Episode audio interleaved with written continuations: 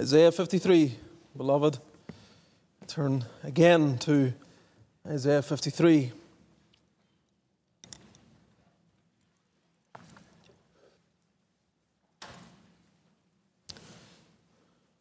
If it comes to mind, remember to pray for Mr. Chris Barnes as well. He's in Calgary ministering to that congregation this Lord's Day and next Lord's Day as well. Continue to pray for that congregation, its need for a minister.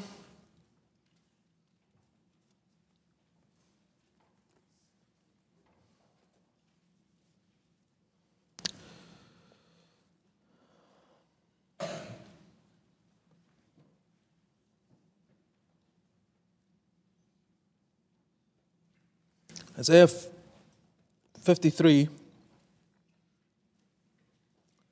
read from verse 1.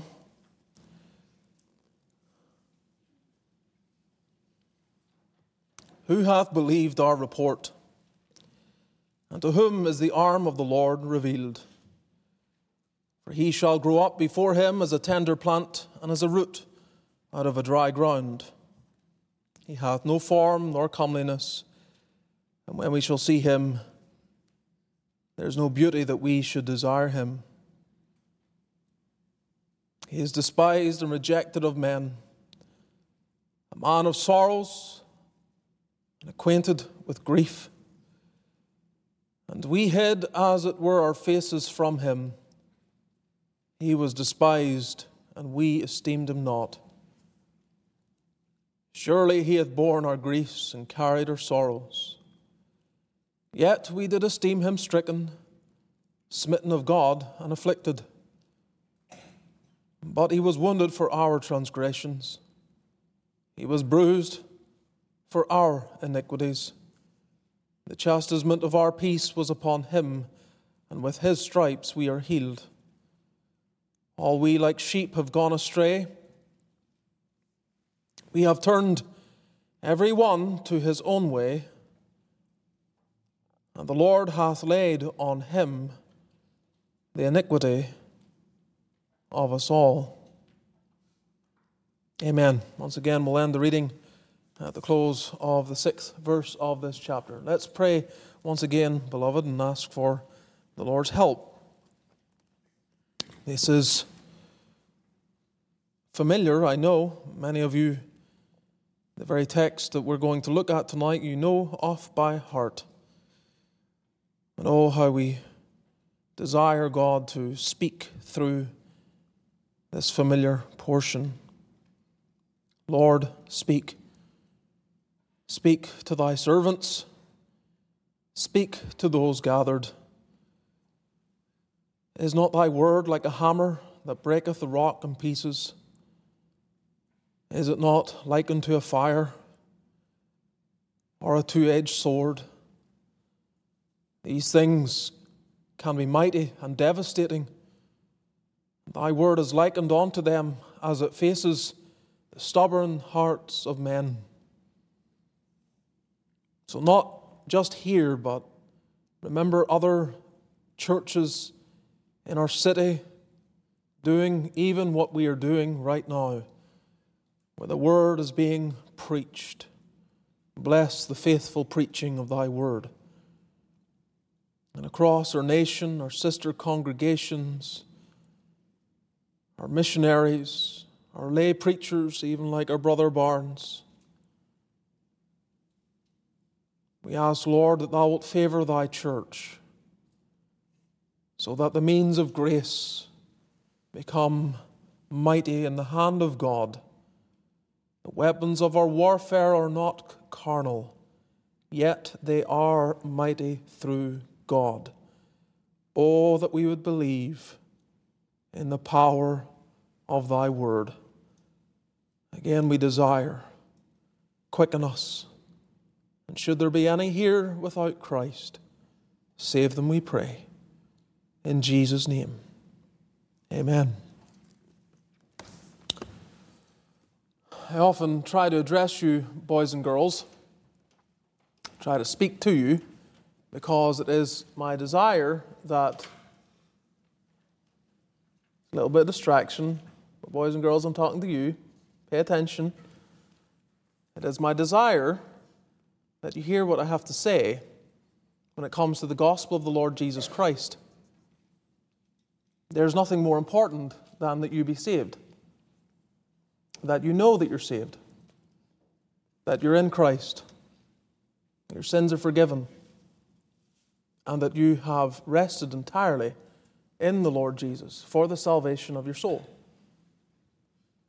The text that we're coming to tonight, verse 6 of Isaiah 53, probably you know by heart. Certainly a number of you will. You'll know Isaiah 53. All we like sheep have gone astray. We have turned every one to his own way, and the Lord hath laid on him the iniquity of us all. But I want you to think about what that verse is saying to you. What is it saying to you?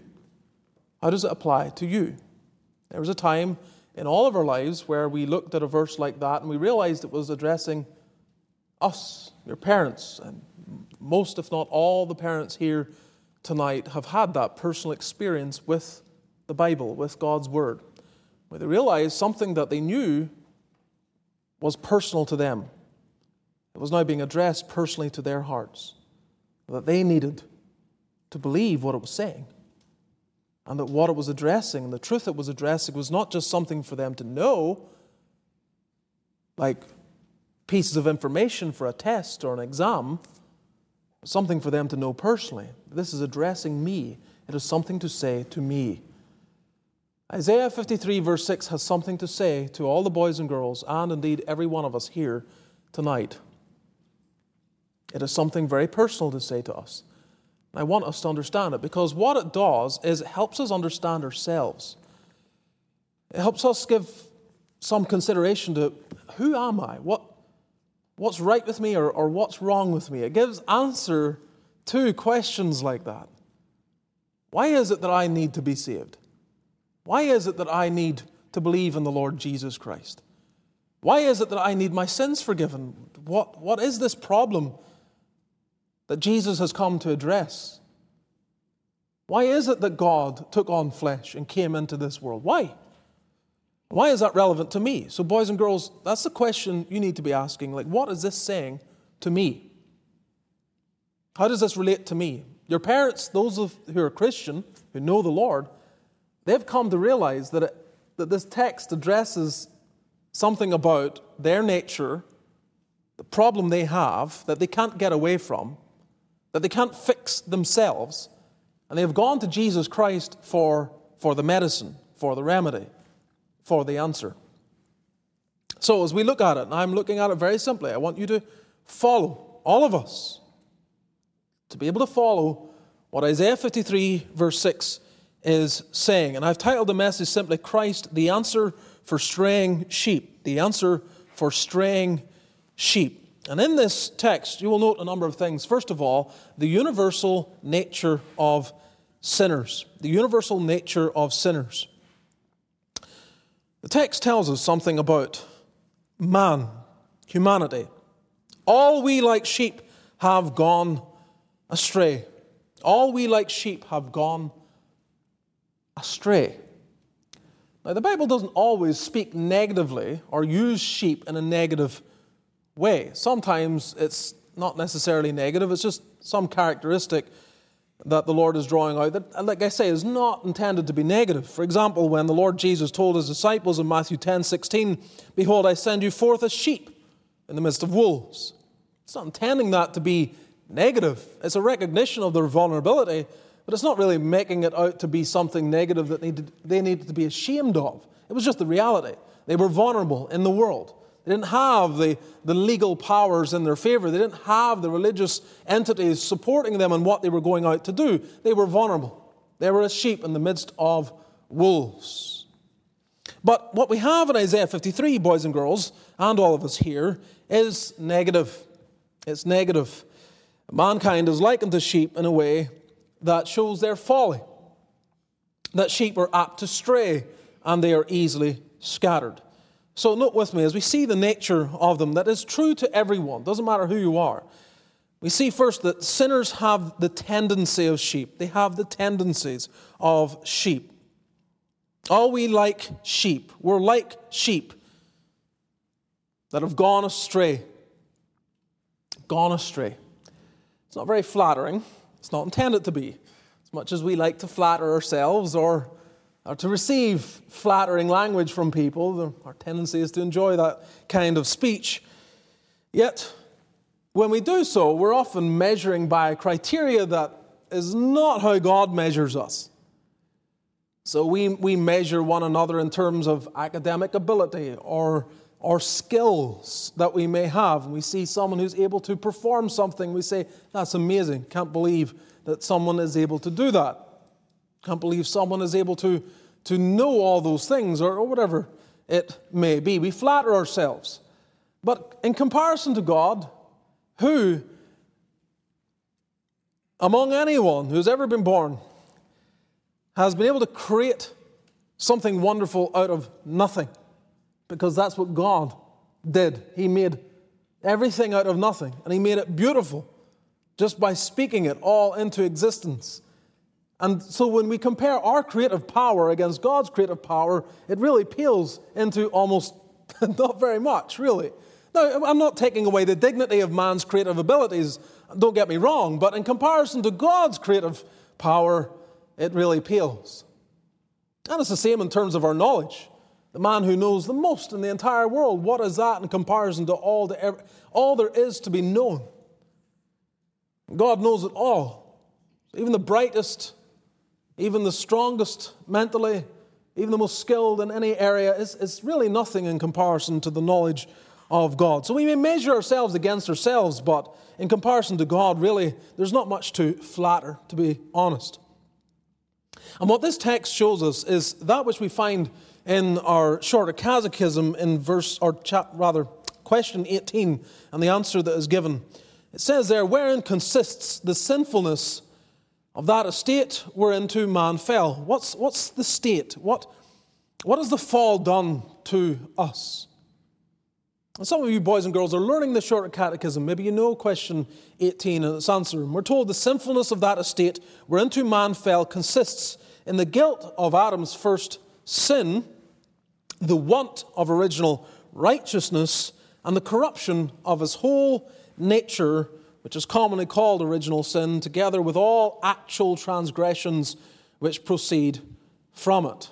Now, I'm not going to break down the answer to the shorter catechism, but if I can just be very blunt, the answer given is man is fallen, he is corrupt, and there's no escaping it. It's part of the fabric of his being.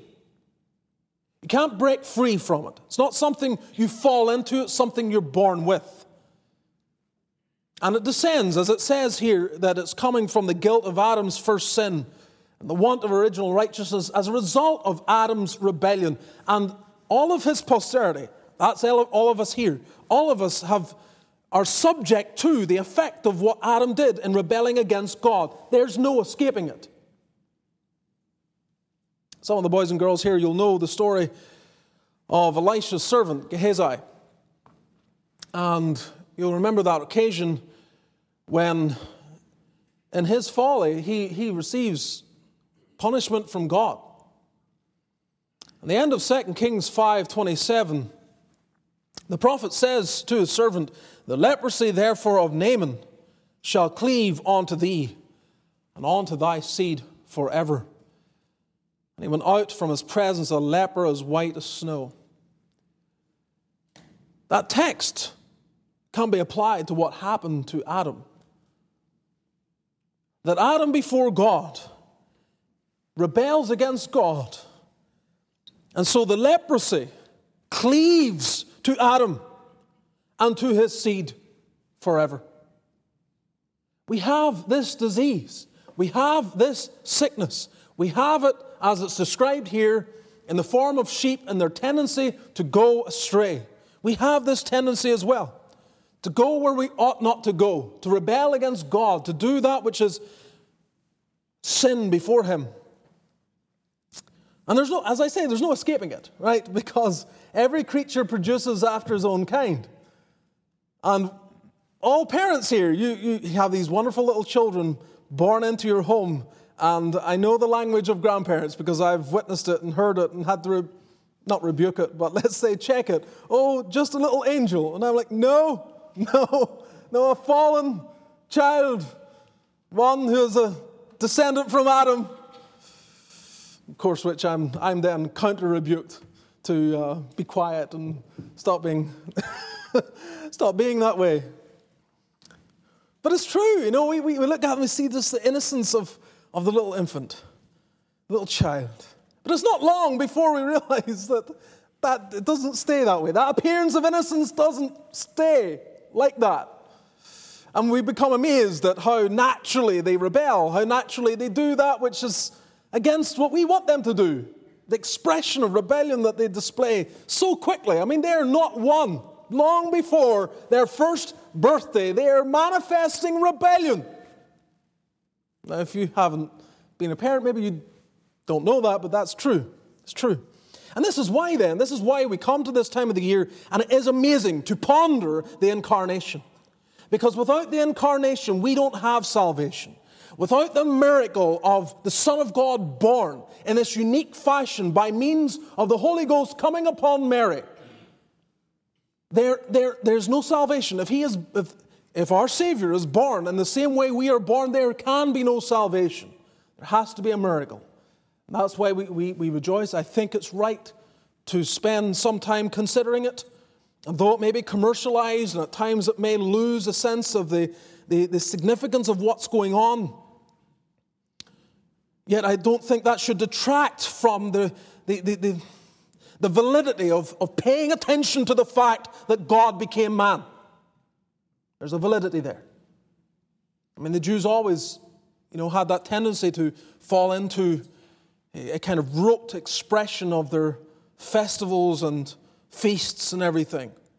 And they could do it. They could do it, but, but their heart wasn't engaged in it. That was a problem. But, but then they weren't just to do away with the whole thing because they wrongly entered into it. And it's the same. We, we, we do, we remember the incarnation, and there are all sorts of trappings about it that, that bug me, and things about it that frustrate me, and things I would rather just see get rid of all this. What, this, is, this is just a distraction from the core issue. But there is a validity. There is a validity. There is something to focusing, considering, pondering, and express, expressing repeated thanksgiving that God took our nature. It's amazing. That's how he avoided being like us and being like sheep that go astray. This language of Isaiah is backed up in all, all over the scriptures. In Proverbs 14:12, there's a way which seemeth right unto a man, but the end thereof are the ways of death. Seems right to him. The sheep goes in a particular direction, it goes astray, but it doesn't believe it's going astray. The sheep doesn't believe it's doing anything wrong. It doesn't think about the danger and the precarious place it puts itself in. It's not thinking that way. It seems right. Maybe you've seen some of those videos at times of. of uh, there was one not that long ago, a video that popped up and I saw where someone pulled the sheep out of a ditch, stuck there in a ditch, and they pulled the sheep out of the ditch and it proceeded to just jump right back in again right back where it was. and what an illustration of man! That's what the Holy Spirit likens you to. So, boys and girls, this is why, listen, this is why you're told something and sometimes you struggle to obey. You don't want to do what you're being asked to do.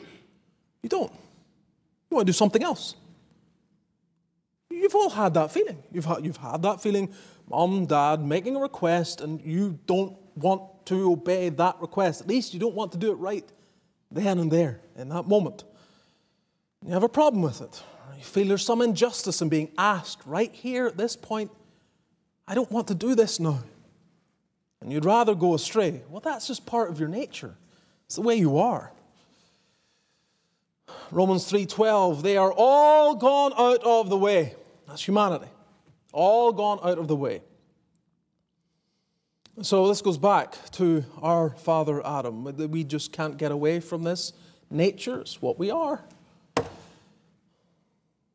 We have these characteristics because of Adam. And so Paul writes in Romans 5:19, "For as by one man's disobedience many were made sinners." By one man's disobedience many were made sinners. By one man, Adam's rebellion against God, we are all made to be like these sheep who go astray. But not only that, this tendency of sheep, but the defenselessness of sheep, I think that also can be considered. All we like sheep have gone astray. Because we go astray, we go in this way, and, and this is bad for us. This is bad for us because we have no natural defense in going astray. There's no safety. There's no salvation. There's no deliverance. There's nothing for us. If we go astray, if we turn away from our Maker, if we rebel against our Creator, if we turn against our God, there's no place of safety for us. I remember a few years back when we were still living in Canada, there was some expression of concern because it appeared to be that the wolves were moving farther south, coming into places where people like to go on vacation. So we lived in Calgary. For those that don't know the geography, it's just east of the Rocky Mountains. And so, depending on what side of the city you're on, an hour to 90 minutes, you're up in the mountains. You go to lovely places like Canmore and Banff and Lake Louise, and it's all up there. And in the summer, it's just heaving with people. Even in the winter, many people go there. That was when we liked to go. It's quieter, fewer people, and the beautiful snow over the tops of those mountains and all the rest of it. But there are places where people camped up there. And increasingly, there were being sightings of, of wolves. Now, now, bears are just part of it. You're given preparation for that, and you're, you have certain things you, you should do, things that you should have on you, bear spray and all the rest of it. And of course, we're talking like real big bears, not some of the small black bears you get in the, mountains of North Carolina. We're talking about grizzlies and things that will make short work of a man. But you, so you're prepared for that. But wolves are different. They pack, they're pack hunters. You don't want to be having to deal with hungry wolves. But in evidence of this, and part of why they were showing this, was that someone had caught on their car, on their vehicle, their dash cam,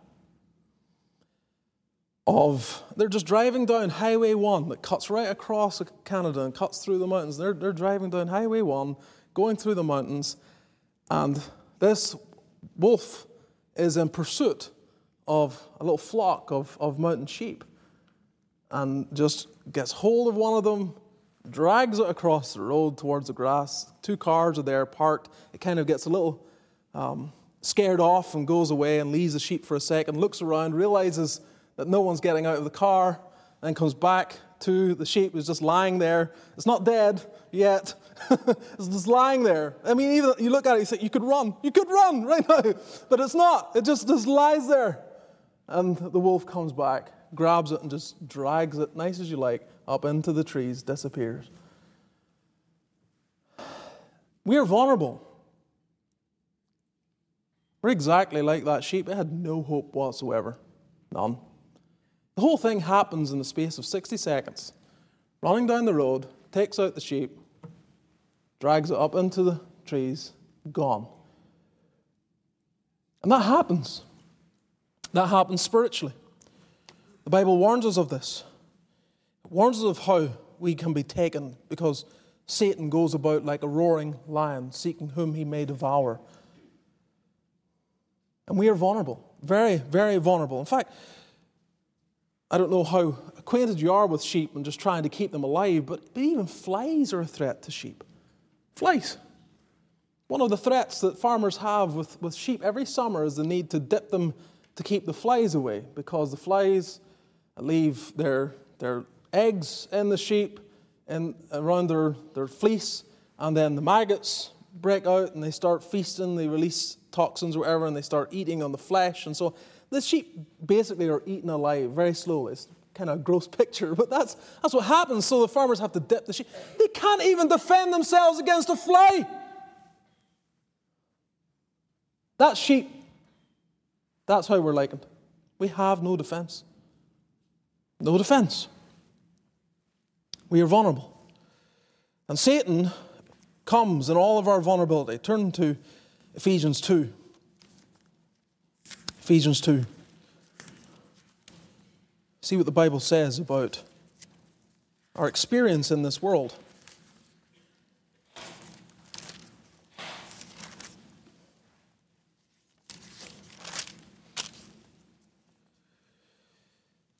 Ephesians 2, the Apostle Paul addressing the church.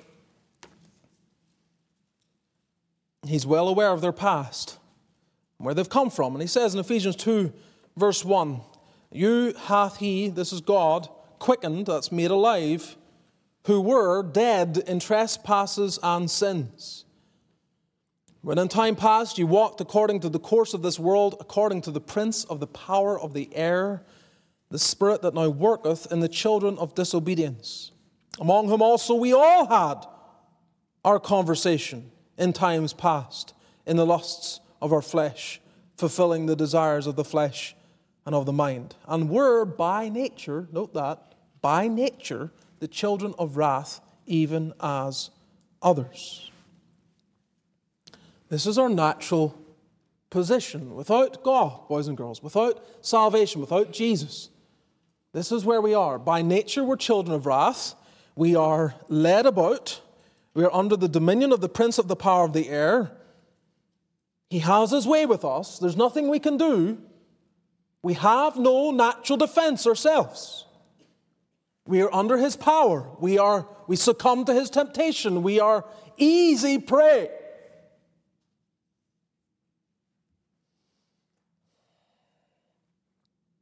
Even believers are warned about the devil, those who are saved. It's not like you get saved and then you, you don't have to worry about the devil ever. In this very book, you can turn to it, Ephesians 4. We're told in verse 26 Be angry and sin not, let not the sun go down upon your wrath, neither give place to the devil.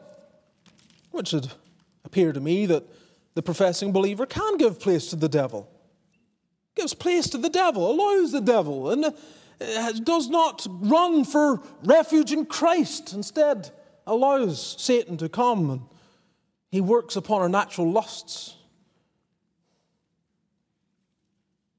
And again, as I've mentioned already, Peter warning. Again, Christians in 1 Peter 5 8. Be sober, be vigilant, because your adversary, the devil, as a roaring lion, walketh about seeking whom he may devour. So, so we have, boys and girls, by nature, without Jesus, without salvation, without going to Him and seeking the Lord Jesus to, to wash us from our sins, we are aligned with Satan.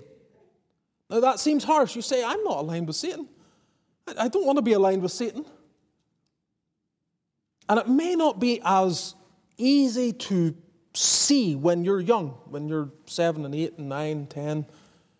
But as you grow older, you'll begin to see, if you're not in Jesus Christ, you'll begin to see your desire to align with the things that God hates. And you'll take side with the devil. And this is why the Lord Jesus warns us in Matthew 25 41. Then shall he say also unto them on the left hand, Depart from me, ye cursed, into everlasting fire, prepared for the devil and his angels. The people who are not in Christ, the people who are not saved, go to the same place Satan and the fallen angels go to because they align with it. They have lived their life with a certain allegiance to him. All we like sheep have gone astray. We have turned everyone to his own way. We don't want God's way. We don't want God's salvation. And so we have, we, we, we refuse to acknowledge that we're defenseless we imagine that we're stronger than we are. We think we'll be fine without Jesus Christ, and we are deceived. Deceived. Which brings us then to consider the personal choice of sinners, not just the universal nature of sinners, the way they are in their nature, but their choice then. Going back to Isaiah 53, you see that this nature shows in the way they live their lives. All we like sheep have gone astray. We have turned every one to his own way. We have turned every one to his own way. So there's a universal condition. All like we like sheep have gone astray. But then there's a peculiar way in which we manifest that condition. We don't all sin in the same way. We're not all interested in the same things. But what's uniform about us is we turn everyone to our own way.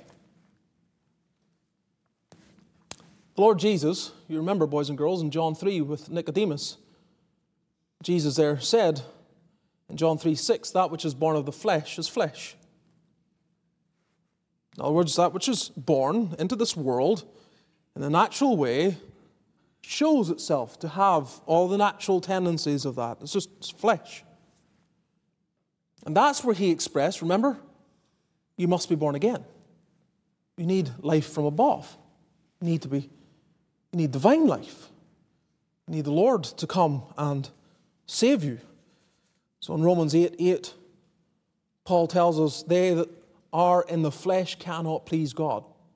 That which is born of the flesh is flesh, and they that are in the flesh cannot please God. Can't. It's impossible. Why? Because they're going to go their own way. They don't want God's way. As I've said, humanity in this collective way has turned from God, but we have this peculiar way in which we turn to our own way. Remember before the flood, boys and girls, in Genesis 6? Remember what God said when He looked down on the world? In Genesis 6, verse 5, God saw that the wickedness of man was great in the earth, and that every imagination of the thoughts of his heart was only evil continually. Only evil continually. This is how the world looked to God. Now, it didn't maybe look like that to those who were in the world. Everyone was just running around living their lives. They were just getting on with things, weren't they? they? They would have their jobs, they would have their things to do. They get up in the morning and they have responsibilities, they have flocks to tend to, they have servants to order about and give them their jobs and duties. They had things to make, things to sell, bartering, all of that, just going on with life. But God saw, God saw the wickedness of man. It was great in the earth. And he looks into their very mind and thought, and he sees that it's only evil continually. And later on in Genesis 8, around the same time, after the flood has come and gone, God says, The imagination of man's heart is evil from his youth. Now, I want you to see that. I want you to see it because I am addressing boys and girls here, and you may think, well, Pastor, I, I, I, don't, I don't understand. I mean, I know there are things I don't do that I, I should do, and things that I should do that I don't do, and I know sometimes I disobey mom and dad, but is it really, is it really that bad? Am I really that bad? And again, God says the imagination of man's heart is evil from his youth from his youth. You don't have to wait to be a big sinner to be a sinner. You can be a little sinner. You can be a young sinner in rebelling against God. You understand? I hope, I hope you're following here because I want you to see why you have this problem. You, you, you struggle to obey, you struggle to, to do things that are right, and part of that struggle ties back to your nature and then your personal preference and so there's a few things just to consider here in our personal choice, how we as sinners have desire our own way. Think first of all of the deception of our own way, the deception of our own way. We want it our way, right? We want it our way. Man wants things his way. He does. And this comes out in various ways. And you think of how the Lord Jesus addressed the issue. If I can ask this question, and you to think about the answer why is it that divorce exists? Why? Because they asked, they asked Jesus that in his day. And Jesus answered in Matthew 19 8 that, pardon me, I think I've got the wrong reference here wrong texts before. I've got Ephesians before me. But in that, well, I'll go to it. Let's go to Matthew. I know, I know it's there. Matthew 19. Maybe, maybe you need to see it so that you're not just hearing. Matthew 19.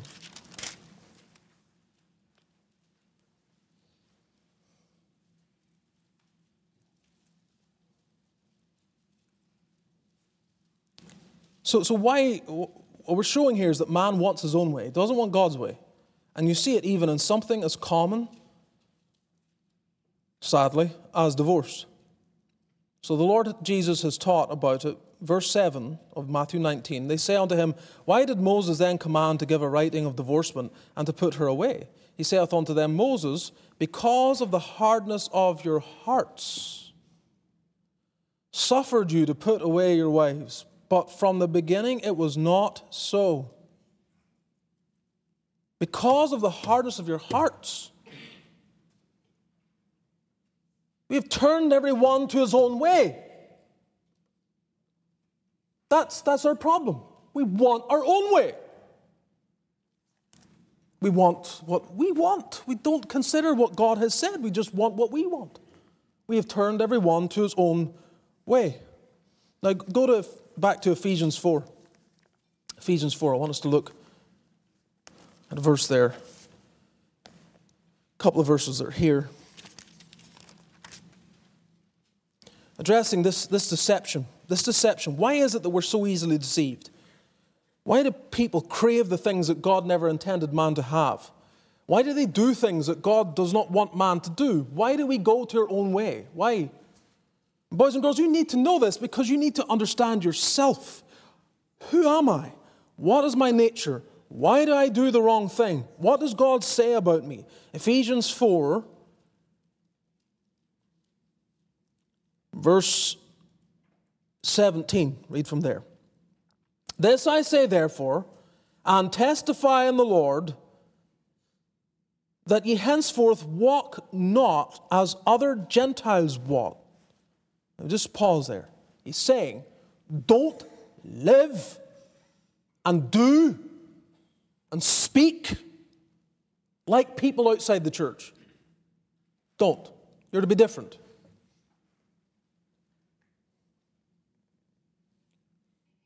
Walk not as other Gentiles walk in the vanity of their mind. Why? Why? Why do they have this, this as described here, vanity of the mind? It's like worthlessness. Their, their mind dwells on things that are worthless. They, the mind desires things that are worthless, craves things that are worthless, goes after things that are worthless. Why is it? Why is it that you call for a church gathering or worship or a prayer meeting, a few people turn up, but you're having a big sport event? Thousands are there. Thousands. It's the vanity of the mind. Thousands are longing and craving for things that, in essence, have no real value. Now, I'm not diminishing and saying that there's no value in any sports. Don't misunderstand me. But, but you know, you know that you can have certain events. It is, it's always been a mystery to me that no preacher, no preacher no preacher can ever seem, I don't care how gifted, how eloquent, no preacher gets the reach of a musician. Never. Musicians, even mediocre musicians within the Christian sphere, mediocre, can get thousands and make a living easily off of people who flock to hear and buy their music and so on. But ask them to listen to listen to Sproul there. They can't be bothered, they're not interested.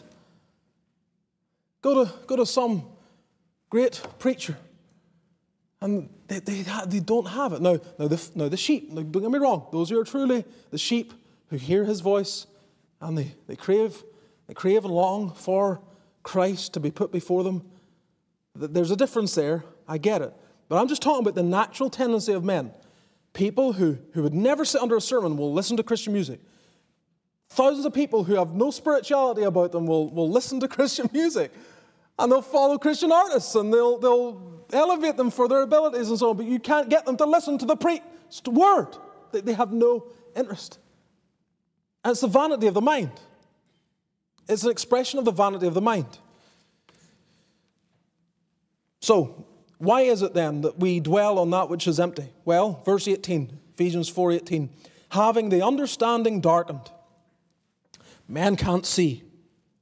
They can't see. The understanding is darkened. It's like the whole way of thinking is, is in this complete darkness. There's no light. They think they can see, but really they're groping around. They're imagining they know what's best for them, but they have no perception of what they're doing. And they're in this condition of ignorance. And boys and girls, without Jesus Christ, that's where we all are. I was the same. I was the same.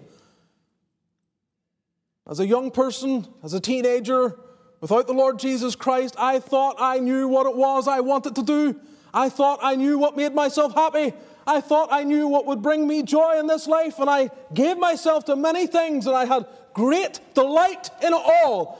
And none of it, nothing, nothing compared to a prayer meeting. Being in the presence of God for a prayer meeting. I, I, if I could just bottle and show you how I felt going from all the stuff the world has, I mean, literally one weekend being in all the places where the world goes, and then the next being found in among God's people and being in the place of prayer, I, I, I could Nothing I had ever experienced, no festival, no music event, could, could be equated to the feeling of communion with God. Couldn't. Now, I, this is where you find myself drifting into the old Scottish saying, it's better felt than telt. That you can't, you can't really express it. You can't, you can't, can't explain this.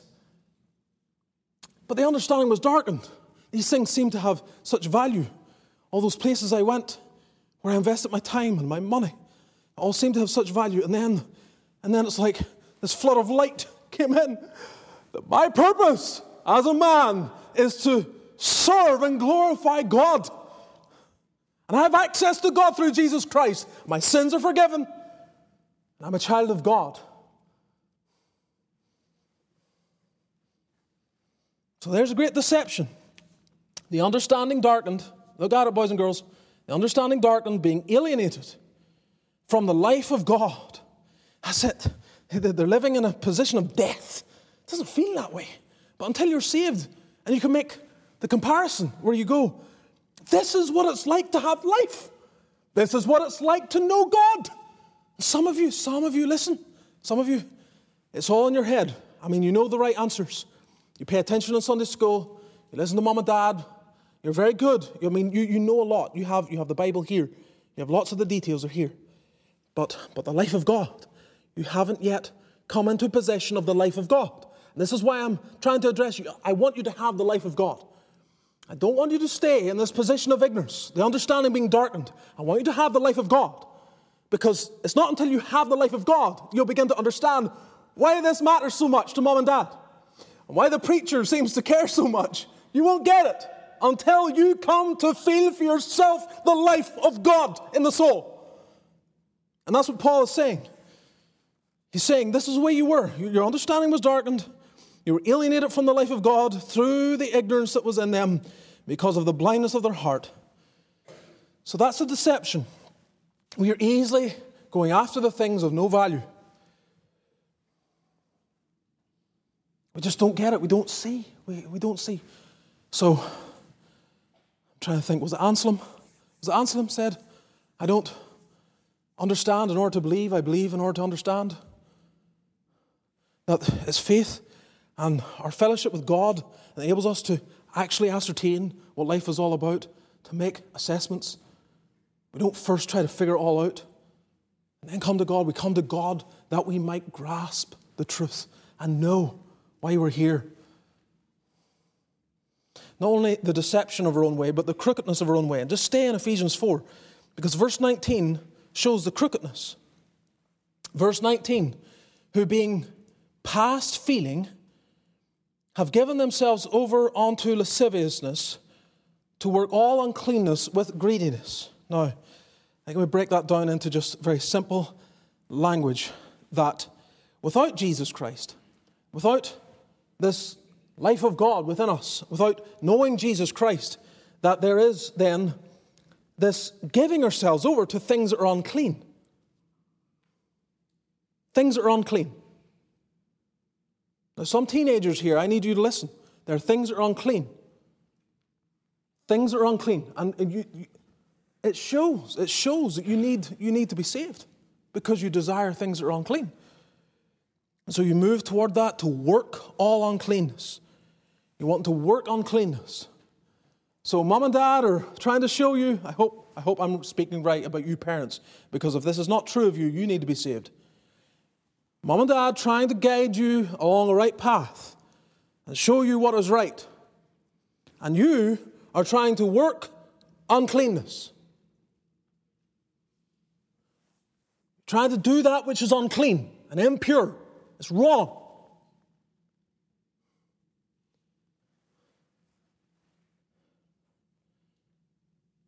Where did you get that from?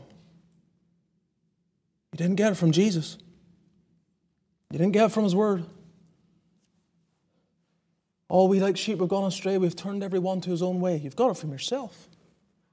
And that's what verse 20 then says Ye have not so learned Christ. You didn't get that from him. We don't get that from him. When the prophet Jeremiah addressed the people of God, the covenant people in his time, in Jeremiah 14:10,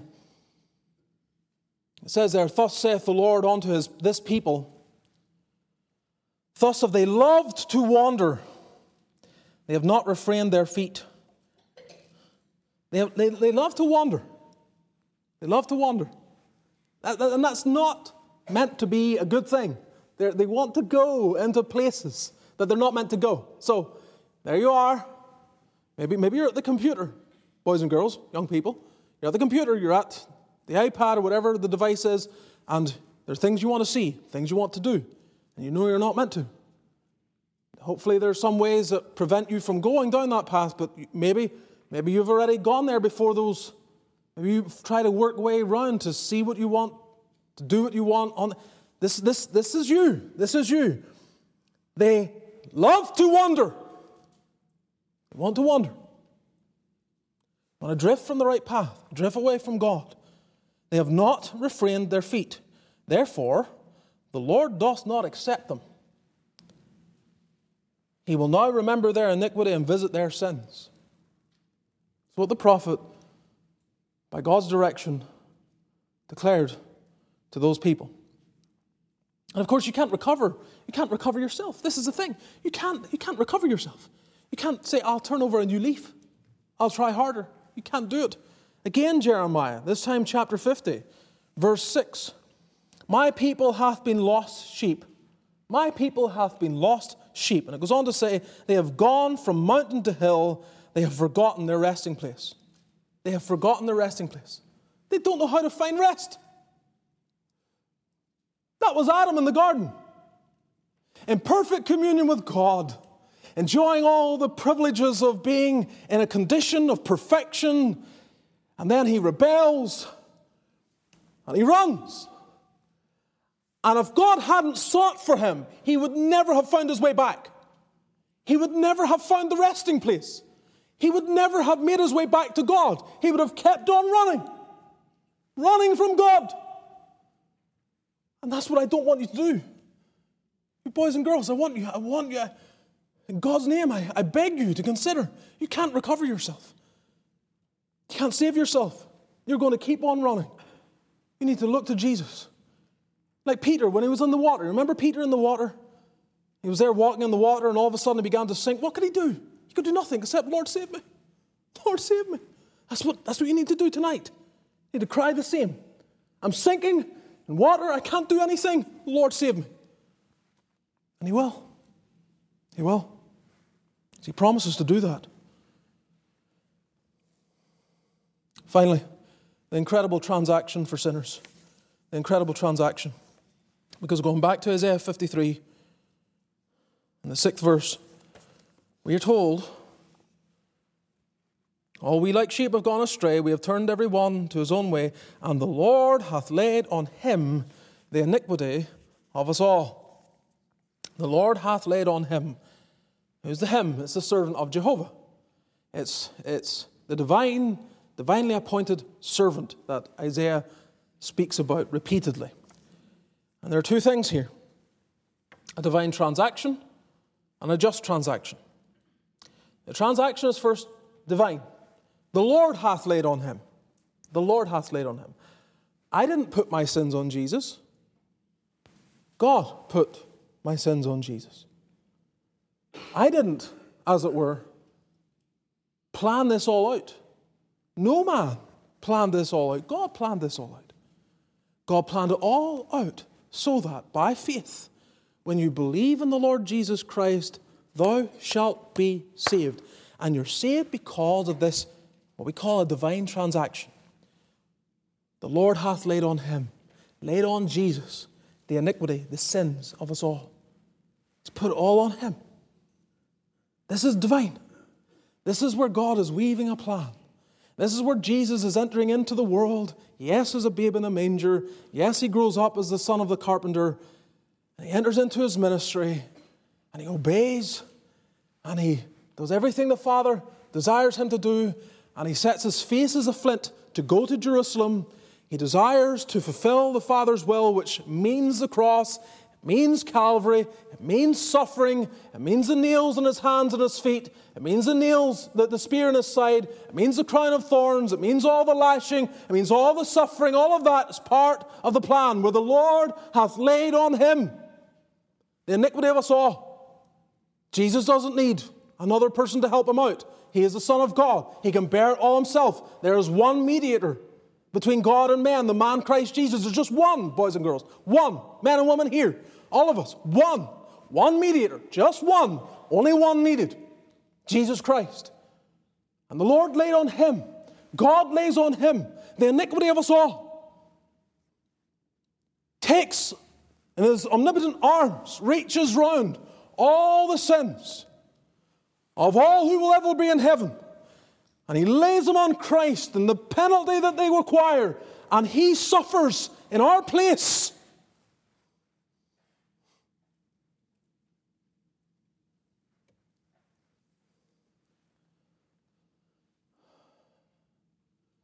So you see, you see, this time of the year, you think about God sending a son, Jesus coming into the world. Galatians 4 4, God sent forth his son Romans 8 3, God sending a son. 1 John 4 14, God sent his son.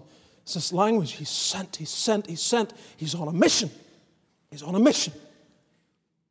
God plans to transfer, to place upon his son our guilt, the punishment for our sin, so that those who believe, hear me now, you just believe, you say, Can I know that Jesus died for me? I say, Yes. When will I know? You can know now. You can know right here. The Word of God is clear. It's a just transaction. It's not just a divine transaction, but it's just. And you could imply this, couldn't you? I mean, if God's doing it, it's going to be right It's going to be the right thing to do. But I love the language, and we quote it frequently in 1 John 1 9. If we confess our sins, he is faithful and just to forgive us our sins and to cleanse us from all unrighteousness. What's it saying? He is faithful. That is, he can be depended upon, right? If we confess our sins, so boys and girls, all of us here, if we confess our sins, if we if we agree with God. That's what you need to do. You need to agree with God. Can you agree with God? Are you willing to agree with God? God says you're a sinner. You say, okay, I know that. I agree. I agree. Good. That's one step. Then you confess it to Him as He asks you to do here. That's, that's proof of your agreement. And then you can depend on Him. He is faithful. He is faithful and just. It's the right thing for God to do. Not just you depend on Him to do it, but it's the right thing for God to do. You say, It's the right thing for God to forgive me? I say, Yes. Yes, that's what it says. It's the right thing, it's the just thing. He is faithful and just to forgive us our sins. It's the right thing. But, preacher, I've done certain things really bad. They're really bad. And no one really knows about them. But I think about it all the time. I wonder, can there be forgiveness for me? I say, what are you telling me? You've, you, you, have you outsinned the power of the cross? Have you?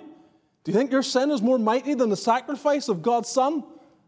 Come on, think about it here. You think God didn't think of all the things that men are going to do?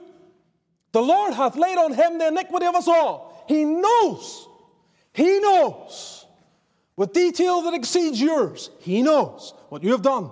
You come to Him, you confess your sins. He is faithful and just. It is the right thing. He, you can depend on Him. That's the right thing. He will forgive your sin, cleanse you from all unrighteousness.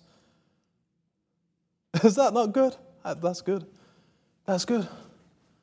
That's good for boys and girls who struggle to obey mom and dad. Sometimes fight between one another.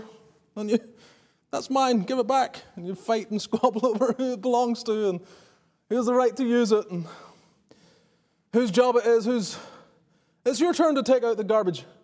And all the things we fight and squabble over, and all the things that go on, boys and girls, and we, we show ourselves to be like sheep who have gone astray. And we turn each one to our own way.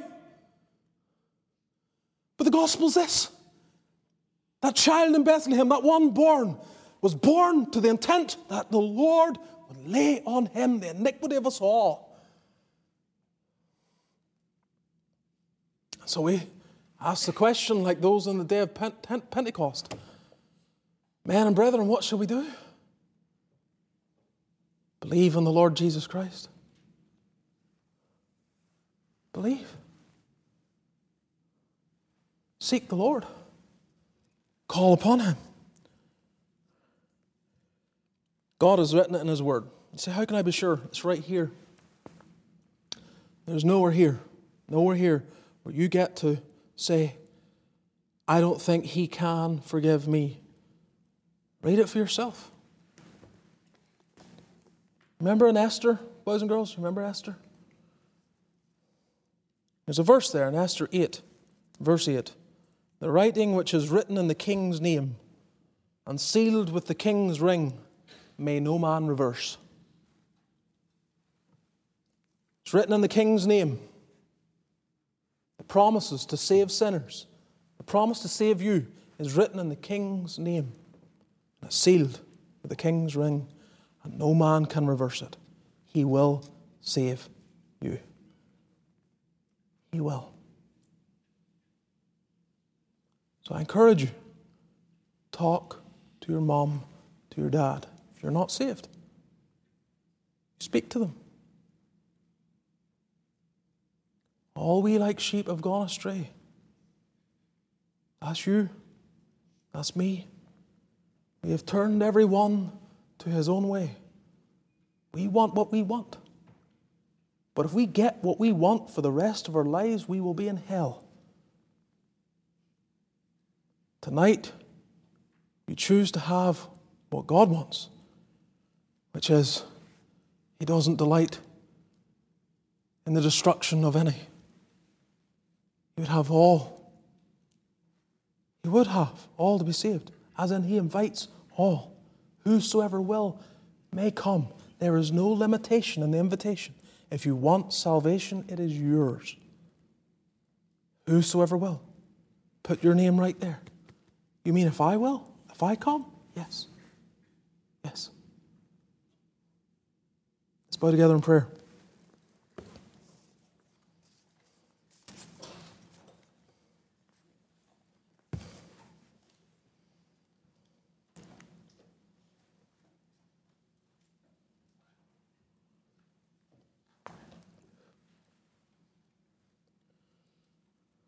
As we're bowed before the Lord,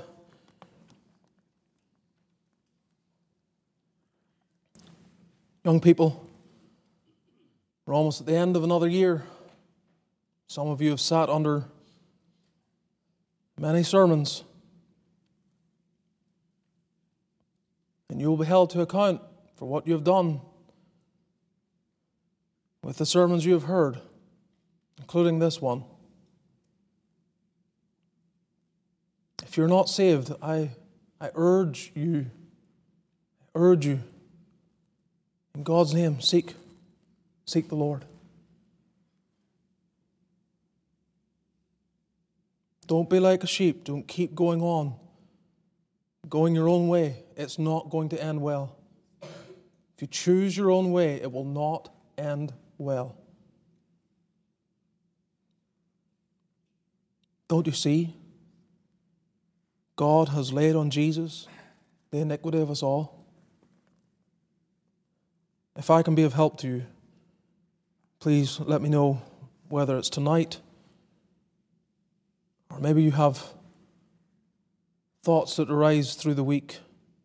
But please, please make sure you seek the Lord.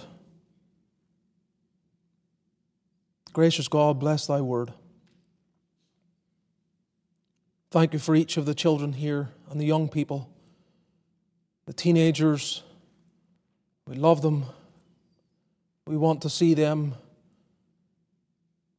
grow into young adults and live their lives with the joy of the Lord. We want them to be satisfied with what the Lord Jesus promises and offers.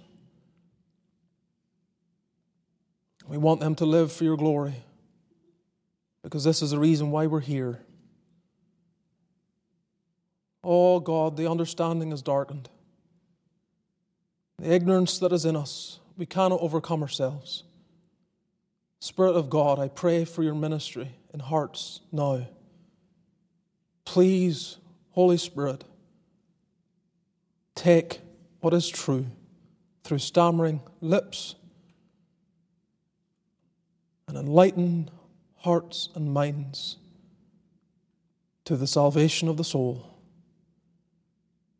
Hear our prayers, bless our time together, our conversations before we part.